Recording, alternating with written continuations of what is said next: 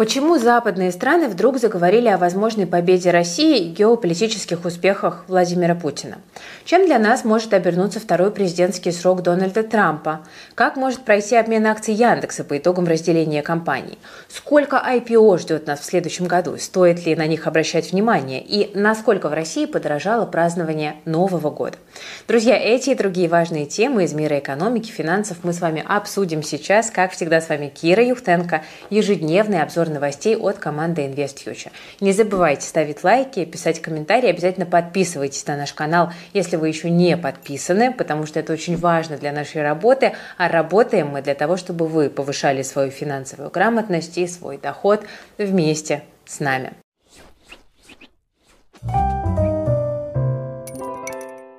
Друзья, сегодняшний наш выпуск я хотела бы начать с неожиданных довольно новостей. Кажется, геополитический ветер на Западе начинает дуть в другую сторону. Ну, по крайней мере, если судить по тому, что сейчас пишут ведущие американские СМИ. На этой неделе сразу в нескольких известных изданиях появились статьи на тему потенциальной победы России и дипломатических успехов Владимира Путина. Об этом написали Bloomberg, Wall Street Journal и Washington Post, с сайта которого к тому же пропала отдельная вкладка с темой о конфликте на территории Украины. В статьях задаются сложные для США и союзников вопросы. А что, если Россия победит в противостоянии с Западом и при этом изменит устойчивый мировой уклад, где доминирует НАТО? Журналисты пишут, что это может привести к переосмыслению позиций многих стран относительно глобального лидерства США. То есть таким образом Россия как бы усиливает свое влияние на геополитической арене, в том числе и благодаря возобновлению зарубежных поездок Путина. Тем временем поддержка Украины со стороны США и Европы наоборот ослабевает бывает. Об этом пишет Wall Street Journal. Это не я придумала. То же время Washington Post отмечает, что российская экономика в этом году продемонстрировала чрезвычайную устойчивость. По мнению издания, несмотря на санкции, рубль остается достаточно сильной валютой. Ну а из ухода западных компаний экономика России даже извлекла выгоду.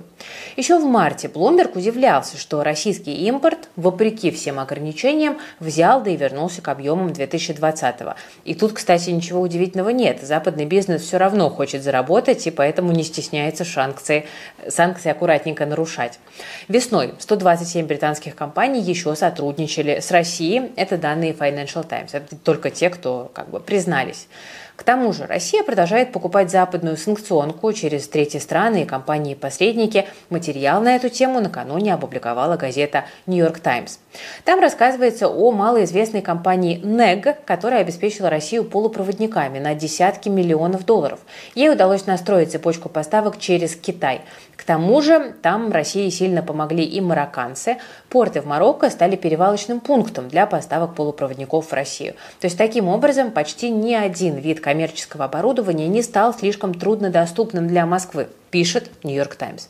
Мировую торговлю в целом контролировать довольно сложно, так что дело не только в самой России, говорят эксперты. Но тогда возникает вопрос, а есть ли вообще смысл в торговых санкциях? Мы гораздо сильнее интегрированы в мировую экономику, чем, скажем, тот же Иран или Северная Корея. И в итоге многие страны согласны с санкциями, но смотреть, как затухает их бизнес, тоже как бы не хотят. И поэтому иногда контроль за соблюдением ограничений, ну, не такой жесткий, как могло бы показаться. Ну, в общем, похоже, ждет нас всех долгая игра на истощение. Санкции по факту-то невыгодны никому, но и сдаваться прямо сейчас тоже никто не собирается. Пока чья-то экономика окончательно не адаптируется, жить будет тяжелее. Но при этом краха ни с одной из сторон тоже ждать не стоит. Кажется, вот пока консенсус такой. Очевидно, что многое будут решать предстоящие выборы в США, и там игра в наш, не наш кандидат только началась. Об этом поговорим с вами буквально через минуту, а пока прервемся на короткую и полезную паузу. Друзья, пока ставки высокие, инвесторы мучаются вопросом, где пересидеть тяжелые времена, да еще и заработать на этом. Но, к примеру, глава ЦБ Эльвира Набиулина полагает, что нужно использовать вклады. Другие варианты – облигации, фонды ликвидности и краудлендинг. При высоких ставках брать кредиты становится невыгодно, а это означает, что предприниматели отправятся на краудлендинговые платформы, такие, например, как Jetland. Там частные лица инвестируют в развитие малого и среднего бизнеса. Сейчас клиенты Jetland могут получать до 33,2% годовых, ну а средневзвешенная процентная ставка достигает 23,68%. Инвесторы год назад, вложившие миллион рублей в краудлендинг, смогли получить более 220 тысяч рублей годовых. Для сравнения, та же сумма в корпоративных облигациях принесла бы около 90 тысяч. Нервов тратится меньше, чем в акциях, ну а доход выше, чем в облигациях. Премия за риск по отношению к краткосрочному ФЗ составляет до 12%. Краудлендинг также выигрывает у вкладов, где хорошая доходность предоставляется на короткий срок, обычно до полугода. В Jetland можно зафиксировать высокую ставку по займам на 2 и более года. Я инвестирую через Jetland больше года. Начала со 100 тысяч рублей с относительно небольшой ожидаемой доходностью. Понемногу добавляла компании в портфель и улучшала результаты. Сейчас в моем портфеле более 730 компаний. Благодаря этому растет периодичность платежей и диверсификация портфеля. С учетом бонусов от Jetland на моем счете порядка 300 тысяч, ну а годовая доходность портфеля поднялась выше 20%. Освоить краудлендинг сможет даже новичок. На платформе есть автоинвестирование по одной из готовых стратегий. Ну, например, при работе по агрессивной, то есть высокорисковой стратегии, доходность будет доходить до 33,2% годовых, а при использовании консервативной до 20,9%, но потеря при этом минимальна. Автоинвестирование, кстати, доступно от 2000 рублей. Протестировать его можно на совсем небольших суммах. Ну и самое важное, все официально. Платформа – ведущий оператор в реестре ЦБ и резидент Сколково. Количество людей, которые инвестируют через Jetland, уже перевалило за 123 тысячи. Тем, кто зарегистрируется по ссылке в описании, Jetland на месяц даст дополнительные 10% годовых к первой сумме пополнения. Бонус действует в течение 7 дней с момента выхода ролика, ну а для действующих клиентов сейчас проходит акция «Снежная». Участвуйте и выигрывайте кэшбэк до 100% на целый год. Далее продолжим говорить о настроениях и событиях в США, которые могут оказать влияние на Россию. Как и обещала, обсудим ход президентской гонки в Штатах. Выборы там пройдут в ноябре следующего года. Но уже сейчас кандидаты начинают активно привлекать к себе внимание. Ну, как всегда, лучше всех это пока удается нашему эксцентричному миллиардеру Дональду Трампу. Несмотря на судебное преследование, волну хейта со стороны многих американцев, он остается одним из главных кандидатов на пост главы США. Согласно опросам, в конце октября свой голос за Трампа были готовы отдать 49% американцев, за Байдена только 45%. При этом с августа количество тех, кто поддерживает республиканца, увеличилось, а вот у Байдена, наоборот, стало чуть меньше сторонников. При этом Трампа в теории могут до выборов и не допустить. Половине штатов США сейчас рассматривают иски о его отстранении от президентской гонки, а в Колорадо ему уже запретили избираться. Основание – причастность бывшего президента к штурму Капитолия в январе 2021 года. Само собой, адвокаты Трампа уже готовят апелляцию, и в случае успеха он, скорее всего, сможет в выборах участвовать. Но если Верховный суд США поддержит решение Колорадо, то и все остальные штаты могут пойти тем же путем. Тогда дорога к президентскому креслу для Дональда закроется, но и, скорее всего, закроется уже навсегда. Почему мы это вообще обсуждаем, и почему это важно для нас с вами? Ну, дело в том, что Трамп считается самым подходящим для России кандидатом на роль следующего руководителя США. Если помните, в первый срок его даже обвиняли в сговоре с Москвой, и сейчас его заявления тоже звучат, в принципе, это довольно привлекательно для России. Ну, например, недавно он цитировал Путина, пытаясь доказать, что американской демократии грозит опасность. Байден в ответ назвал своего оппонента старым приятелем российского президента. Ну, в общем-то, поспорить с этим сложно.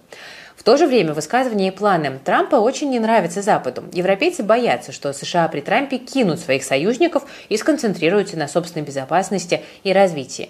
Бывший американский лидер уже предлагал вывести США из НАТО, и позиция его в том, что Штаты тратят огромные деньги для Альянса, а союзники пользуются этим и не скидываются. Даже после февраля 22-го Трамп напоминал, что Россия не враг США, и не раз уверял, что, будучи президентом, он сможет закончить украинский конфликт за одни сутки. Это утверждение, конечно, спорное, но тут для нас главное намерение как можно скорее боевые действия остановить.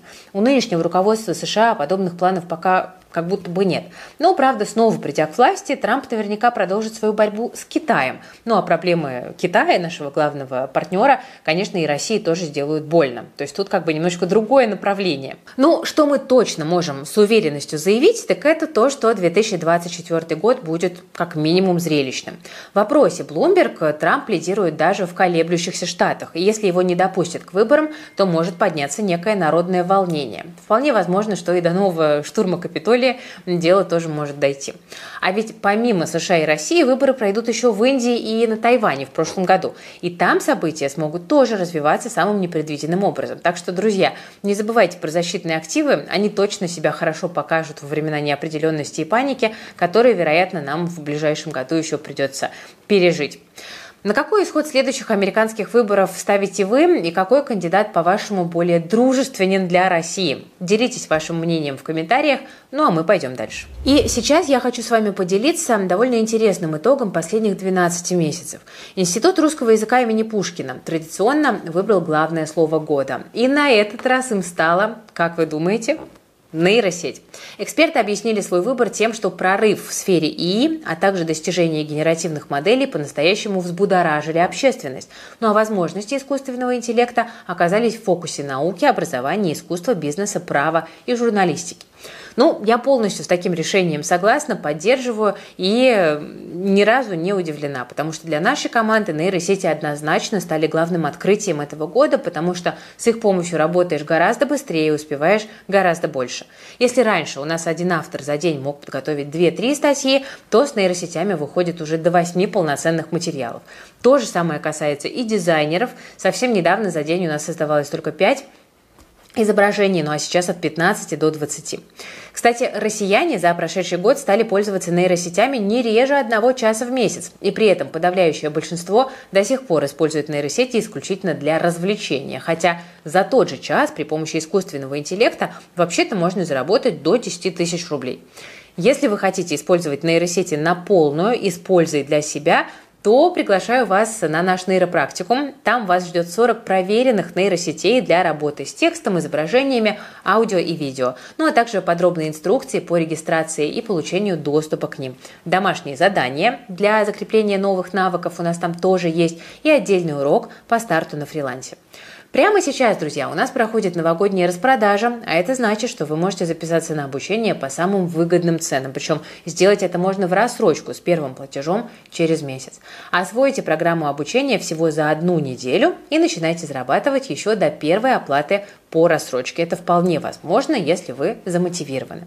Но, пожалуйста, поторопитесь, потому что времени зафиксировать лучшую цену у вас совсем немного остается. Так что успевайте, наконец, свои мечты исполнить, навсегда избавиться от рутины и обзавестись простой и прибыльной подработкой на удаленке. Ссылка на нейропрактикум в описании к этому ролику. Переходите и узнавайте подробности. Ну а теперь, друзья, настало время для нашего ежедневного обзора рынков. Сегодня индекс Мосбиржи снова порадовал ростом. Он преодолел планку в 3100 пунктов и за день прибавил 0,7%.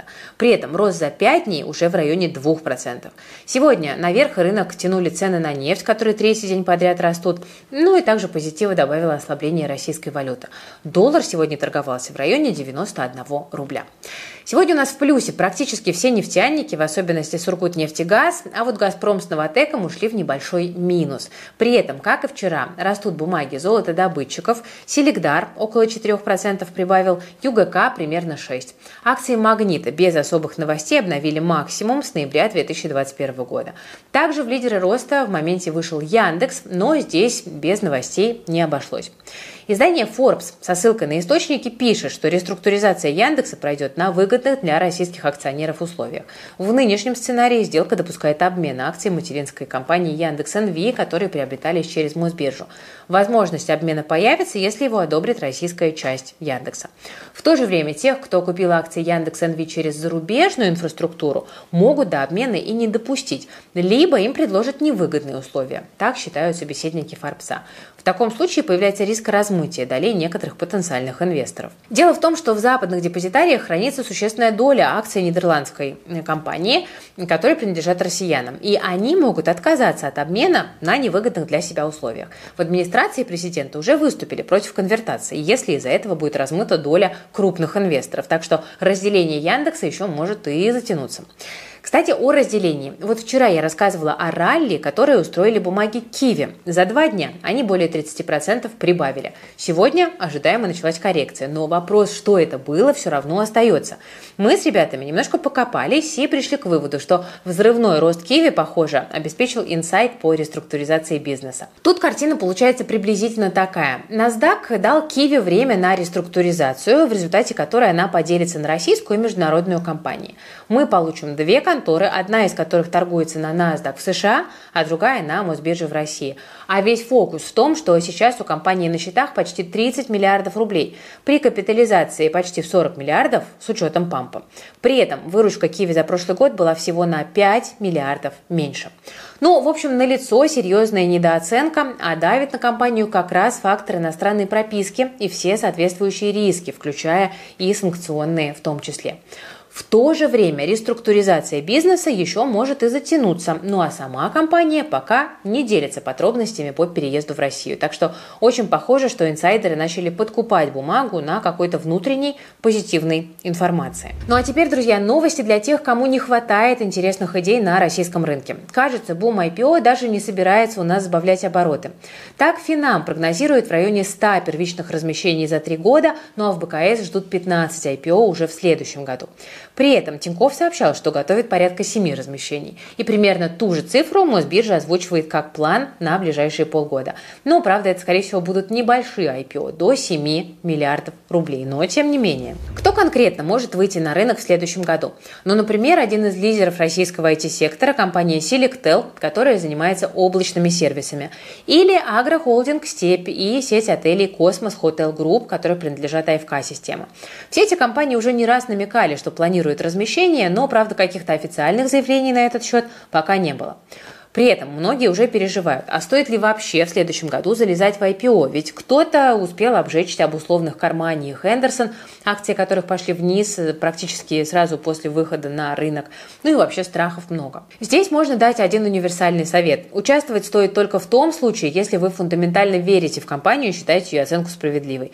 Нужно понимать, что это за бизнес, для чего ему деньги, почему он будет расти. Кстати, зачастую хорошая точка для входа образуется где-то через месяц после самого IPO, когда хайп первый уже спадает. Можно сказать даже проще. Перед покупкой просто вы постарайтесь себя спросить, вот купили бы вы бумагу по этой цене, если бы она уже давно на рынке торговалась? Если да, то есть смысл участвовать. Ну а если нет, то лучше дайте дорогу оптимистам, так сказать. Ну а сами IPO мы, естественно, ждем. В уходящем году их было много, и очень хочется, чтобы этот тренд сохранился, потому что фондовому рынку для роста свежая кровь не повредит. Не инвесторов, я имею в виду, а бизнесов. Кстати, друзья, поделитесь своим опытом участия в IPO российских компаний, э, в идеале недавних, э, где участвовали, что заработали, или, может быть, сразу пожалели о том, что вписались. Жду ваших историй в комментариях. Тем временем не только простые инвесторы ищут способы подзаработать. Российские брокеры тоже хотят расти в доходах и придумывают для этого новые варианты. Ребята из нашей команды тут побывали на встрече Финама с журналистами и узнали, что компания планирует открыть своего, как это ни странно, криптоброкера и, как это ни странно, в Беларуси. Ну, соседнюю страну даже назвали Швейцарией для криптовалюты. Уж не знаю по поводу швейцарских условий, но инициатива, конечно, довольно интересная. Компания осознала, куда сейчас идут крупные деньги, хотя я вам напомню, что безопаснее всего с криптовалютой работать через децентрализованные биржи и децентрализованные кошельки. Но тем не менее. Кстати, сейчас биткоин сильно вырос, у многих снова формируется страх упущенной выгоды, но это не единственный криптоактив, который будет дорожать. Если вы не знаете, как правильно выбрать монету, которая будет расти в цене и не соскамиться, то тут у меня для вас отличная новость. Наш криптоэксперт с семилетним опытом Женя Попов сделал для вас очень классный чек-лист о том, как такую криптовалюту выбрать. И вы его можете себе забрать совершенно бесплатно. Просто нужно перейти в телеграм-канал и в крипто. Там уже висит пост. Э, переходим, подписываемся Записываемся, QR-код на экран поставим, ссылочку в описании под видео. Ну что же, продолжим говорить об альтернативных вариантах инвестиций и сейчас обсудим с вами закрытые паевые инвестиционные фонды, сокращенно ЗПИФы. Этот инструмент в последнее время становится все популярнее, особенно среди тех, кто хочет вкладываться в квадратные метры. Вот по данным ЦБ, только за последний год число пайщиков ЗПИФов на недвижимость выросло почти в полтора раза. Ну а объем сделок с этим инструментом за 11 месяцев этого года достиг рекордных 33 миллиардов рублей. В чем причина такой популярности? Ну, во-первых, этот инструмент доступен в том числе и неквалифицированным инвесторам, а использовать его, особенно если дело касается коммерческой недвижимости, сравнительно удобно. Управляющая компания выбирает объекты, ну а пайщики помогают найти деньги для, собственно говоря, самой сделки. Затем, что делает управляющая компания? Она проводит нужные операции с этими объектами, ну а потом делится доходами с инвесторами. При этом за ПИФы есть и на строящиеся жилые комплексы, и на недвигу под продажу. С рентабельностью, кстати, там все довольно недурно, и при этом деньги в ЗПИФ паркуются на длинный срок. Обычно это от трех лет и выше, и выйти частично нельзя. Вот это тоже нужно понимать. Какие тут минусы? Ну, смотрите, в первую очередь у ЗПИФов есть куча мелких нюансов, которые прописаны мелким шрифтом под звездочкой. Кроме того, доходность может оказаться не той, которую инвестор предполагал. Ну, например, рынок коммерческой недвижимости сейчас себя очень неплохо чувствует, и прогнозируемая доходность по запифам на сдачу в аренду складских помещений двузначная. Но если прогнозы вдруг не сбудутся, то придется довольствоваться процентами, которые, ну, так сказать, в сухую инфляции проигрывают. Это максимум там 8-9%. Еще закрытые пифы, особенно в биржевые, менее ликвидны, чем открытые. Это тоже нужно понимать. Да? Там что-то случается, продать их может быть довольно трудно. Но при всем этом для своих задач запив, в принципе, это инструмент нормальный, довольно хороший. Но есть только одно условие, чтобы его эффективно использовать, нужно в рынке недвижимости разбираться, потому что это даст понимание, в какие объекты вкладывается фонд, какие у него реальные, а не рекламные преимущества. Тогда запив действительно будет работать как классный инструмент для диверсификации, а вот в противном случае, на мой взгляд, лучше проходить мимо, потому что подводных камней может быть очень много. А еще, друзья, хочу вам напомнить, что до Нового года всего ничего остается, и многих уже затянула предпраздничная суета, но, правда, тут выяснилось, что сейчас верить в новогоднее волшебство в России стало гораздо дороже, чем раньше. С прошлого года индекс Деда Мороза, который традиционно рассчитывает Тинькофф Дата, аж на четверть поднялся. И речь идет о стоимости услуг аниматоров, которые наряжены, значит, в этого волшебного дедушку, которых россияне э, часто нанимают для своих детей. Вот в этом году средняя цена по России достигла 2600 рублей. В Москве, конечно, больше, три с половиной тысячи. Привет москвичам от петербуржцев.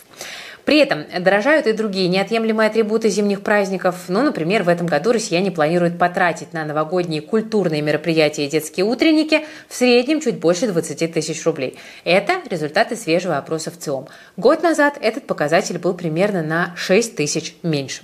В целом россияне закладывают на празднование нового 2024 года рекордные 54 тысячи рублей. Это почти в полтора раза больше, чем в прошлый раз. Ну и вообще исторический максимум.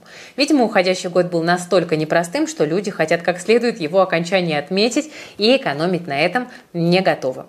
Самой дорогой частью подготовки к празднику у нас оказались подарки. На них участники опросов ЦИОМ планируют в среднем потратить около 22 тысяч рублей. Причем мужчины здесь готовы раскошелиться вдвое больше, чем женщины. Так что дамы могут ждать достойных подарков в этом году.